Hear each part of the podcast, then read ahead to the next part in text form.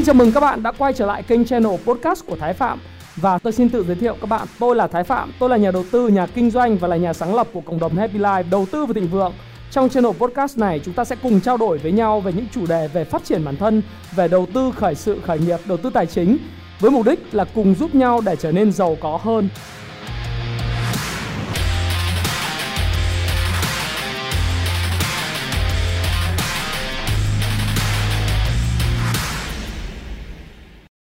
Hi, xin chào tất cả các bạn. Chào mừng các bạn đã quay trở lại với channel của Thái Phạm.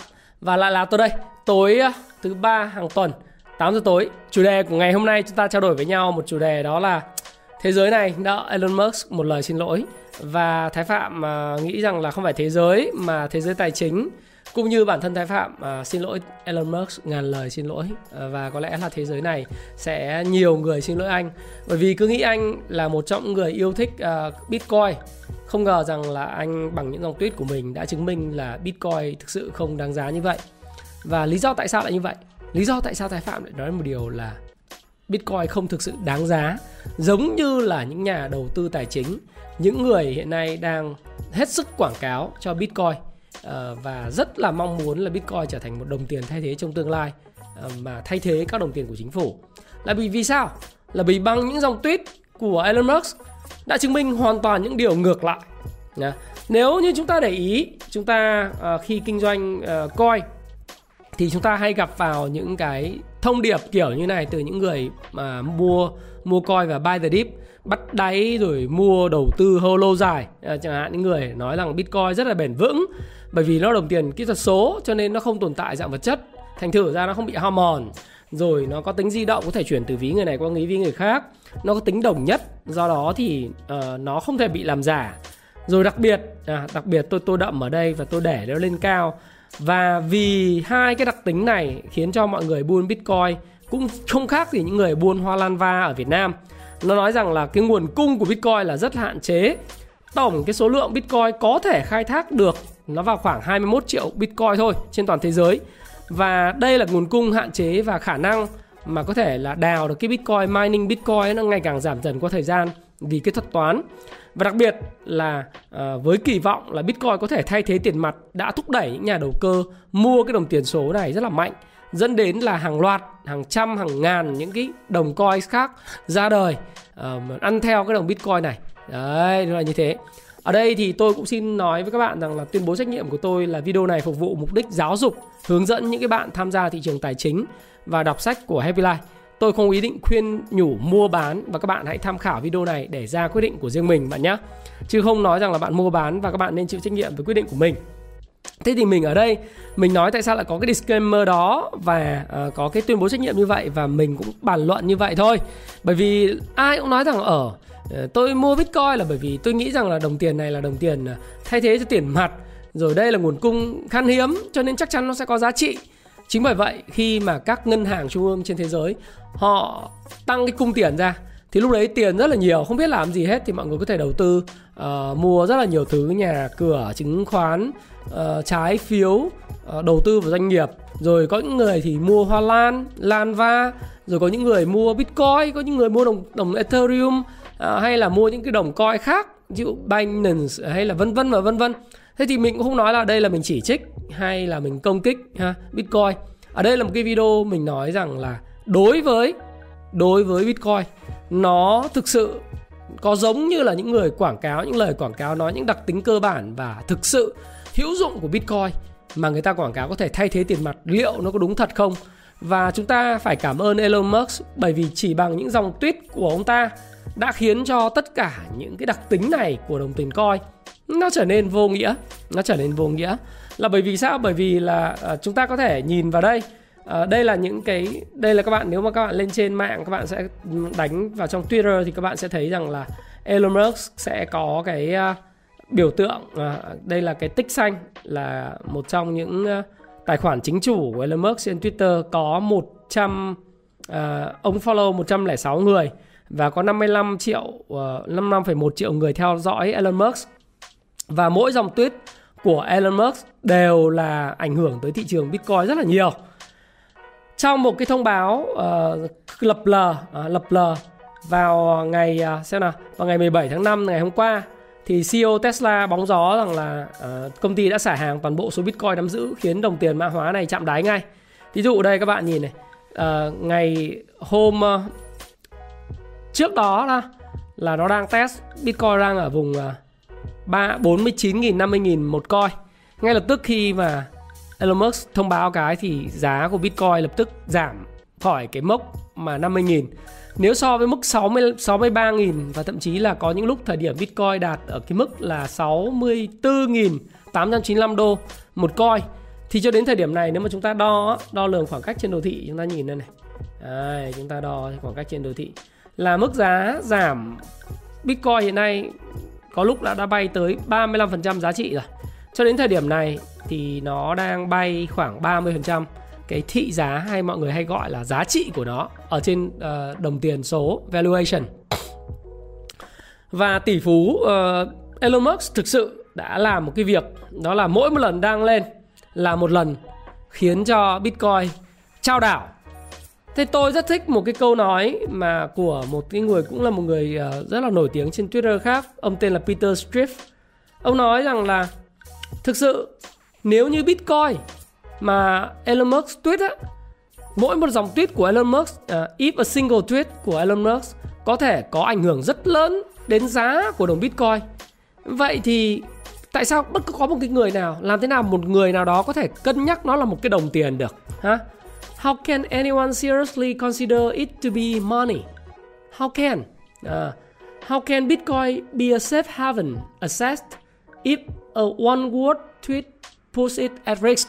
À, làm thế nào Bitcoin có thể trở thành một cái nơi để lưu trữ, à, giống như là một cái tài sản trú ẩn an toàn về, về tiền mặt, nếu như một dòng tweet có thể khiến cho cái đồng tiền này bị bán tháo, à, hay là at risk, là có chịu tác động, chịu rủi ro. Và it should be clear by now that buying Bitcoin is gambling, not investing.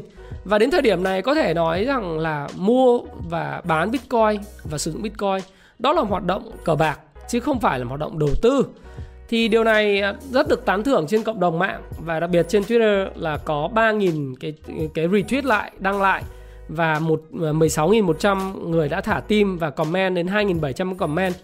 Và ông có hỏi nữa là mọi người đang nói rằng là mua uh, bắt đáy, khi mà mọi người uh, lúc ông đăng cái dòng tweet này là Bitcoin đang bốn mươi sáu nghìn. Ông bảo là nếu mà cứ mua bắt đáy, điều gì sẽ xảy ra nếu như nó tiếp tục cứ đâm đầu đi xuống? Và đến thời điểm này có thể nói rằng là cái sự hồi phục của đồng coin hiện nay mà các bạn nhìn thấy, nó là một sự hồi phục tạm thời. Bởi vì nếu như bạn đọc cái cuốn uh, Nến Nhật, tuyệt kỹ giao dịch Nến Nhật, thì bạn sẽ thấy là như tôi nói rất nhiều lần trên điểm tin của cái cộng đồng Happy Life đầu tư tài chính và thịnh vượng có sáu mươi chín nghìn thành viên này, tôi nói các bạn rằng là gì, đây là những mô hình của những cái đỉnh núi. À, người Nhật thì nó có mẫu hình ba đỉnh núi. Thế đến thời điểm này có thể nhìn thấy ở đây, đó là gần như ba, thậm chí là bốn đỉnh núi.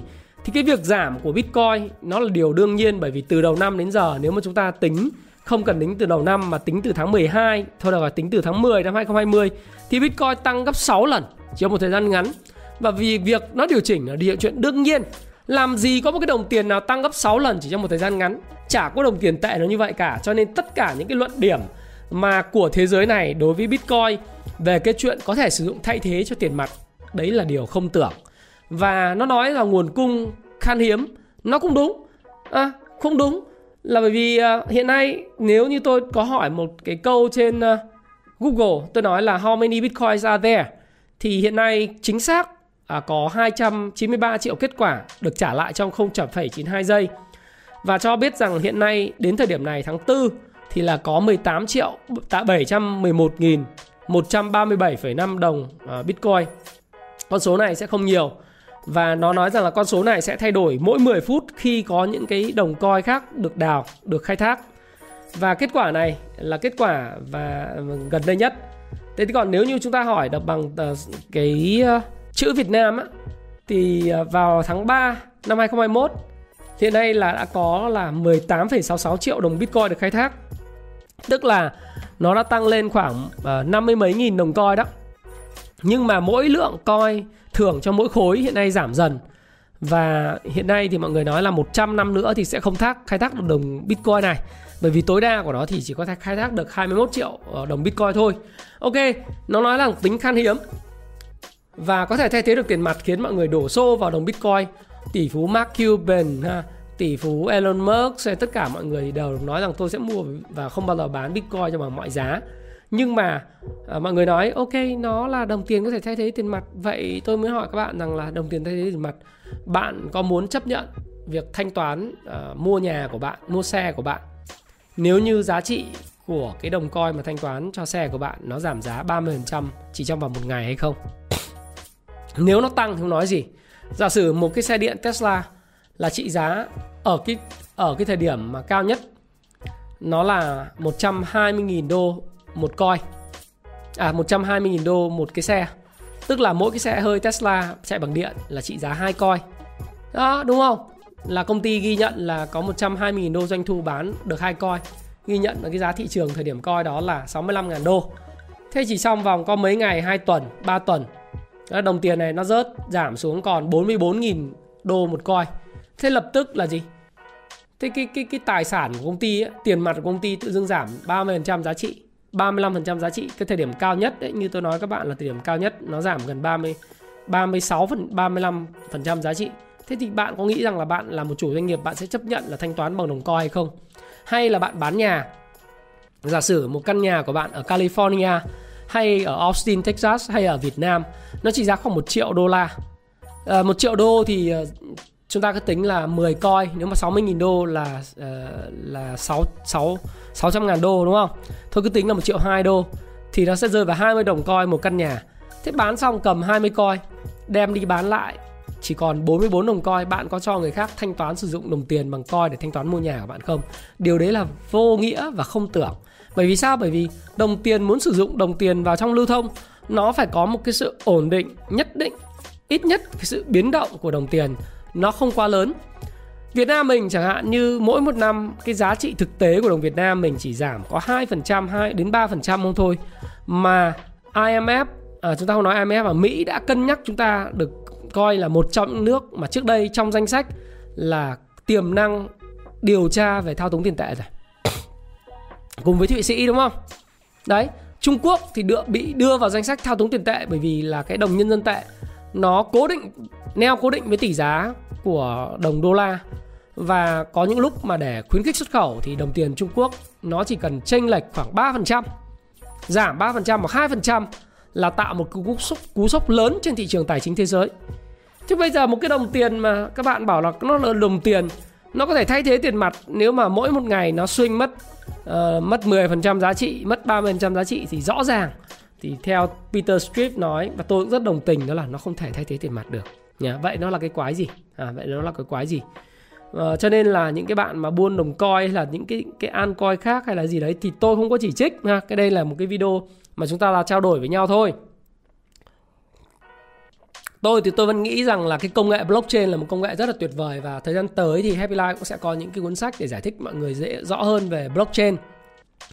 Cũng như cá nhân Thái Phạm sẽ có những cái video để giải thích cho mọi người blockchain là cái gì thực tế, để các bạn có thể hiểu nó, và cái ứng dụng của blockchain technology vào trong việc quản lý nhà nước, quản lý xã hội, cũng như quản lý thông tin của người người dùng ấy, người người dân, và tất cả mọi thứ nó rất là tuyệt vời. Nhưng tuyệt đối về đồng tiền thì các bạn phải rất là cẩn trọng. Bạn mua cái đồng Bitcoin này chỉ bởi vì nó hạn chế thì tôi nói bạn, nó không khác gì lan va. À, rất nhiều người hiện nay đang tham gia vào cuộc chơi đi buôn à, cây hoa lan đột biến, với cái niềm tin rằng là lan đột biến thì nó cũng à, sao nhỉ? Hiếm, à, hiếm cho nên nó sẽ có giá. Có những người xây dựng cả một cái vườn, nói cái, cái cây lan này mấy tỷ, mấy tỷ, mấy tỷ, mua cả mấy vườn về, mấy nghìn mét vuông làm vườn, rồi nói người khác là bây giờ bạn đang đi xe gì, à, nên bán hết toàn bộ nhà cửa, xe cộ đi để đi nhà thuê, ở nhà thuê và mua cây hoa lan này đi, cứ cầm vào rồi thì nó sẽ tăng tăng giá lên và sẽ mua được nhiều nhà, nhiều cửa hơn đâu. Tôi bảo đời làm gì dễ thế. Cây lan ấy, mọi người nói là đột biến.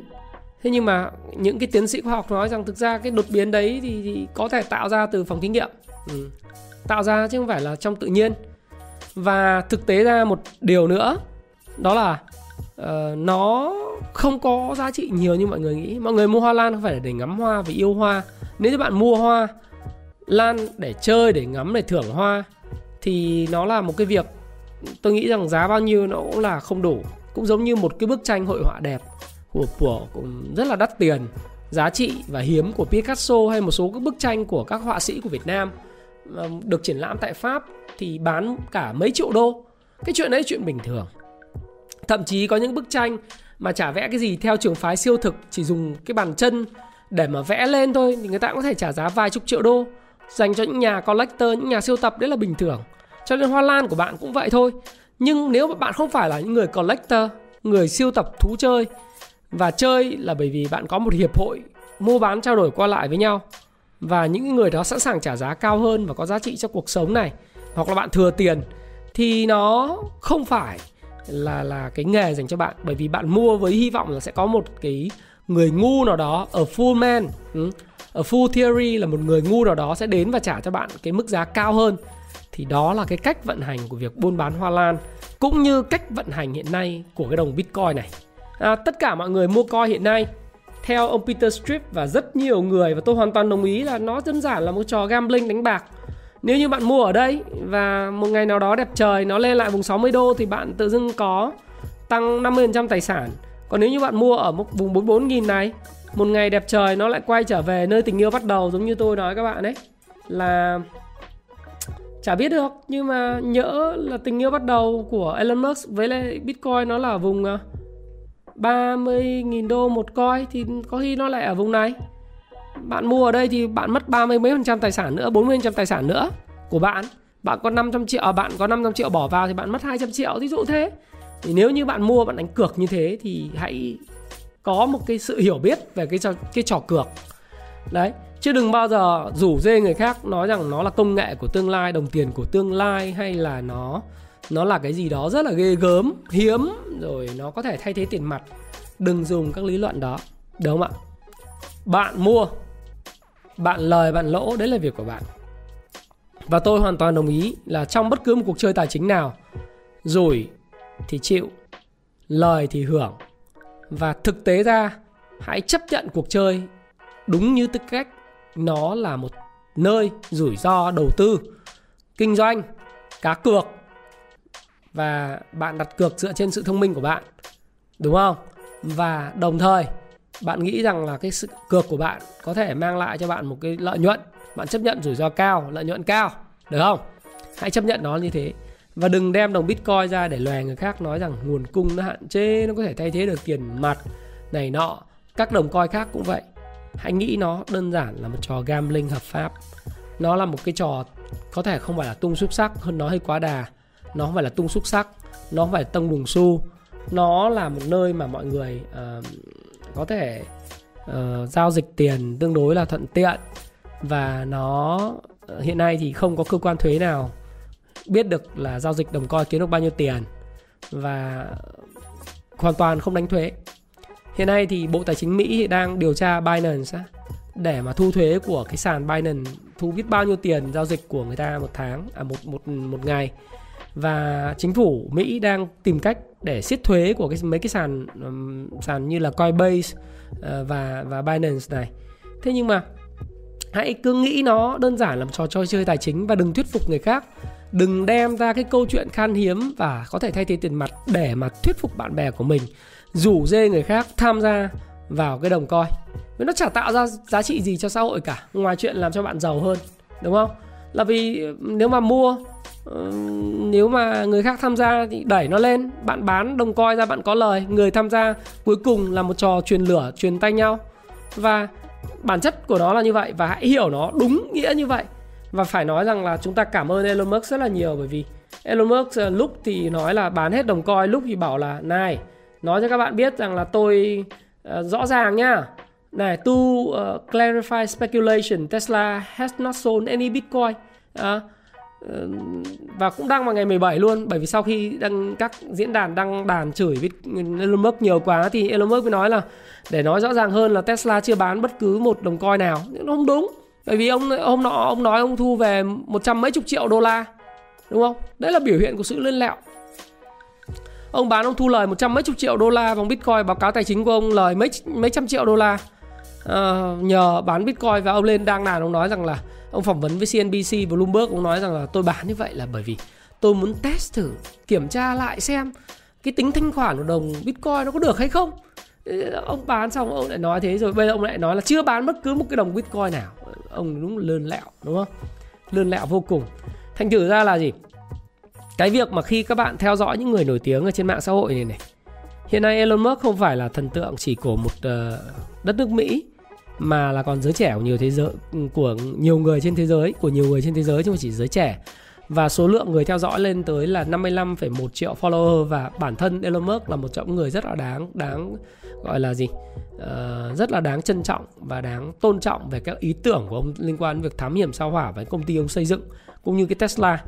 Thế nhưng mà mình đang nói là ở đây là gì? Cái sức mạnh ảnh hưởng của ông khi mà ông mua bán những cái tài sản tài chính mà ông đăng lên trên mạng và khiến cho mọi người quay cuồng với lại mà mua bán của ông giảm rồi tất cả mọi thứ này này, thì nó chứng minh một điều rằng là gì? Bitcoin nó là một cái, cái một công cụ đầu cơ. Và Elon Musk bằng những dòng tweet đầy quyền lực của mình đã chứng minh một lần nữa rằng Bitcoin không phải là tiền. Bitcoin cũng không phải là nơi safe haven, là một nơi đầu tư mang tính chất là an toàn và có thể mua và để đó. Và Elon Musk, cảm ơn và tôi nợ ông một lời xin lỗi, vì nhiều khi ông có ý đồ muốn chứng minh cho cả thế giới thấy rằng là đồng Bitcoin nó chỉ có ý nghĩa là đầu cơ đánh bạc thôi. Thực tế ra tôi hiểu như thế, tôi mới nói rằng là thực tế ra là Bitcoin á, với những dòng tút của Elon Musk, nhiều khi Elon Musk rất ghét Bitcoin. Đấy, và ý đồ của ông sau khi mà mua bán bán và chấp nhận cho Tesla uh, thanh toán bằng đồng Bitcoin, rồi sau đó là không cho chấp nhận thanh toán nữa, rồi nói là tôi đã bán, rồi sau đó tôi chưa bán. Tất cả những cái đó tôi đang ngầm hiểu là Elon Musk nói với cả thế giới rằng là chúng mày cứ đừng ảo tưởng với Bitcoin sẽ là đồng tiền thay thế mọi thứ, hay đó coi đồng tiền thay thế mọi thứ. Tao nói thật với chúng mày rằng, à, dùng ngôn ngữ nó dân dã thì tôi nói thật với các bạn rằng là Bitcoin chỉ là một cái đồng tiền để đầu cơ đánh bạc thôi. Tôi có thể điều khiển được nó, giá của nó tăng lên hay giảm đi là nằm trong ý chí của tôi. Ồ, kinh khủng không? Đó mới là cái ý thực sự của những dòng tweet này. Đây là một ý, ý, ý thực sự của những dòng tweet mà Elon Musk muốn chứng tỏ mọi người thấy rằng là gì? Elon Musk không phải nhân vật phản diện, Elon Musk là nhân vật chính diện ấy. Đối với đồng Bitcoin, chính diện là gì? Nói nó ra đồng đầu cơ thôi. Tao có thể thay đổi giá của nó bằng những dòng tweet. Đấy, chúng mày không thấy à? Chứ có đâu phải là cái người mà uh, phản diện nói là Bitcoin phải là, là đồng tiền thay thế của tương lai đâu. Ông nói thế đâu, ông bảo là đầu cơ mà, ông bảo là kiếm ăn được mà. Đấy, nó như thế. Cho nên mọi người hiểu nhầm rồi. à, Elon Musk uh, thực sự là không yêu Bitcoin đâu, đang muốn chứng tỏ Bitcoin không phải là cái đồng tiền thay thế thôi. ừ. Chứ không phải là giải cứu giải đồ gì ha các bạn ha. Thì bây giờ nhìn cái đồ thị này thì tôi cũng chả biết như nào, mà nhìn như này thì có thể là nó sẽ tiếp tục cái quá trình rơi, tích lũy và lại rơi thôi. Thì thì dự báo thế, bởi vì có thể là dự đoán của mình nó cũng đúng, có thể dự báo mình nó cũng không thực sự là là chính xác lắm, bởi vì nó có tính xác suất của nó. À, tất cả những cái chỉ báo giờ quá bán, nhưng mà nó hồi phục rồi, hồi phục rồi cũng phải rơi thôi. Đấy, nó như vậy.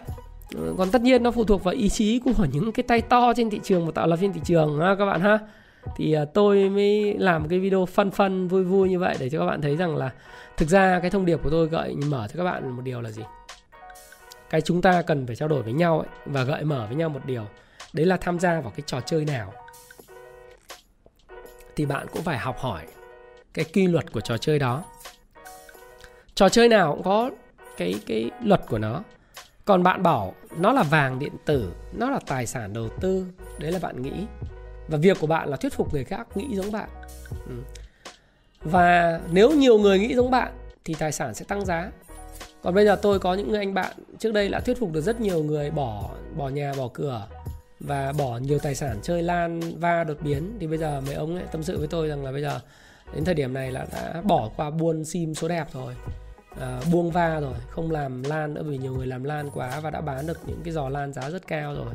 Đấy, hết mốt thì người ta lại chuyển sang cái khác. Giống như các thương nhân của Trung Quốc hồi xưa bán đi mua lá hạt điều, rồi đi mua những cái nông sản Việt Nam vậy. Được mùa thì họ giảm giá, hết mùa thì họ đẩy giá, đẩy giá lên cao họ mua. Vải được mùa thì đẩy giá à, xuống thấp. Còn vải, cái vải thiều ấy mà mà mất mùa thì giá nó lên cao, nó theo quy luật cung cầu, nó do là Trung Quốc có gom hàng hay không. Thì cái này cũng thế, nó là do cái tính đầu cơ trên thị trường. Và thông điệp của tôi đó là bạn tham gia cái gì thì bạn phải có ăn có học cùng tôi cái. Đừng nghe bất cứ ai, kể cả những người nổi tiếng, bao gồm cả chính tôi.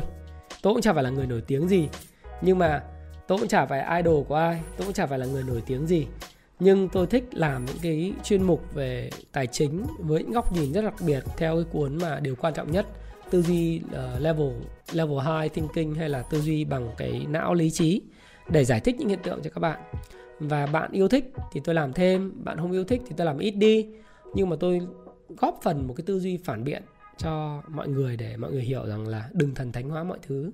Và những người nổi tiếng ở Việt Nam thì những ca sĩ mua, trước giờ tôi đã làm cái video đó, đó là bơm thổi và bơm và giật sập. Những cái ca sĩ trước bao giờ đã đầu tư Bitcoin, biết Bitcoin là cái gì đâu, các đồng ăn coi, các mùa ăn coi là cái gì đâu, nhưng cứ nghe mua rồi đồng chó Shiba, rồi đồng Dogecoin gì, thú cưng gì, giống như kiểu đang shopping thú cưng ở trên mạng ấy. Và con người đơn giản là gì, thấy cái gì tăng giá thì nhào vô, đúng không? Elon Musk thì cũng chỉ là một người bình thường thôi, có nhiều người follow, và ông chứng minh là ông có thể làm thay đổi mọi thứ. Elon Musk thì thực tế đến thời điểm này có thể nói là cái người quyền lực uh, sau thời hậu ông Donald Trump ấy. Trên Twitter thì Elon Musk là cái người có thể thay đổi thế giới tài chính thứ hai. Ở đây ông nói về đồng coin, chứ ông nói về cổ phiếu thì chắc là Ủy ban Chứng khoán Hoa Kỳ siết ông rồi, và và và cáo buộc ông ngay. Nhưng mà vì vì đồng coin chưa bao giờ được ai, chưa được bên cơ quan nào quản quản lý cả. Đấy, thì thực tế ra là chúng ta không nên tin vào những cái con người này, và chúng ta hãy đọc và sẽ xem nhiều cái ý, ý kiến khác nhau. Và đặc biệt hãy nắm vững cái technical analysis về phân tích kỹ thuật về cổ phiếu, phân tích kỹ thuật về những cái đồ thị, về giá, về khối lượng, ừ. về sóng Elliott, về Ichimoku Kinko Hayo Chart, về nến Nhật, để chúng ta có thể hiểu rằng là thế giới này được chơi bởi những trò chơi gì, và thế giới này mọi người vận hành nó ra làm sao. Đặc biệt những dòng tin hay là cái hoạt động diễn ra của những nhà tạo lập bơm, thổi, đạp, đẩy giá, nó được diễn ra trước khi tin nó bắt đầu. Đó là điều tôi muốn nhắn nhủ bạn. Mọi thứ đều có quy luật. Việc của bạn đó là tăng trí thông minh của mình theo cái thói quen tốt hơn một phần trăm mỗi nghìn những ngày. Tiny Habits, những thói quen nhỏ, đọc sách, nghe và đọc hiểu, rồi tìm hiểu những cái thông tin trên mạng, hiểu được những thứ mà đang diễn ra xung quanh mình, để bạn có trở thành một người đầu tư tốt hơn và sáng suốt hơn. Dù bạn có buôn tranh, buôn tem, buôn đồ cổ, hay là bạn buôn lan va, hay là bạn buôn Bitcoin, Ethereum, những đồng Binance, hay là những cái đồng khác, hay là cổ phiếu vân vân, nó cùng một mẫu số giống nhau thôi. Hãy nghĩ nó là một cuộc chơi, và nếu là một cuộc chơi thì bạn phải chấp nhận rủi ro liên quan đến nó. Hãy tìm hiểu về chúng thật là nhiều nhất, không đúng không sai, không nói rằng là tôi buôn cái đó là sai, tôi kinh doanh cái đó là sai, bởi vì sai hay đúng, kết quả cuối cùng nó được chứng minh cho bạn biết rằng là ok, bạn có kiếm được tiền hay không. Và nhưng hãy trở thành một người phát ngôn có trách nhiệm, và hãy hiểu được những gì diễn ra xung quanh mình. Đó là cái thông điệp cuối cùng của tôi trong cái video này. Và Thái Phạm uh, ngàn lời xin lỗi Elon Musk, xin lỗi anh bởi vì hiểu nhầm ý của anh, uh, xin lỗi anh bởi vì anh tưởng anh nhân vật phản diện, mà không ngờ anh nhân vật chính diện. Anh muốn cho thế giới hiểu Bitcoin bản chất thực sự là gì. Nếu bạn thấy thích video này, hãy like video này, hãy share video này, hãy comment ở phía dưới cho tôi biết bạn nghĩ gì.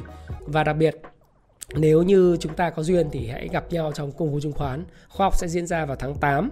Hiện nay thì tôi bắt đầu chiêu sinh cho lớp học tháng tám, và hy vọng tất cả những hoạt động liên quan tới cái đại dịch ở Việt Nam chúng ta sẽ khống chế được. Và tôi có một niềm tin rằng là Việt Nam mình sẽ khống chế được đại dịch tốt, cũng giống như tất cả những cái đợt dịch trước đây, và hoàn toàn tin tưởng vào điều đó.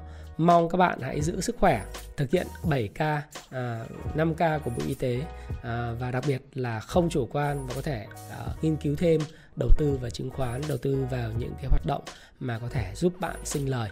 Tất nhiên, hãy hiểu cuộc chơi, và hãy chia sẻ video này cho những người ta biết nhé, và subscribe kênh của Thái Phạm để mà có thể có những cái video sớm nhất, à, tốt nhất về kinh doanh, về đầu tư, về phát triển cá, cá, cá nhân, rồi về tài chính cá nhân. Xin chào và xin hẹn gặp lại các bạn trong video tiếp theo. Xin cảm ơn các bạn rất nhiều. Hãy chia sẻ những thông tin này nếu bạn cảm thấy nó hữu ích với bạn, và hẹn gặp lại các bạn trong chia sẻ tiếp theo của tôi nhé.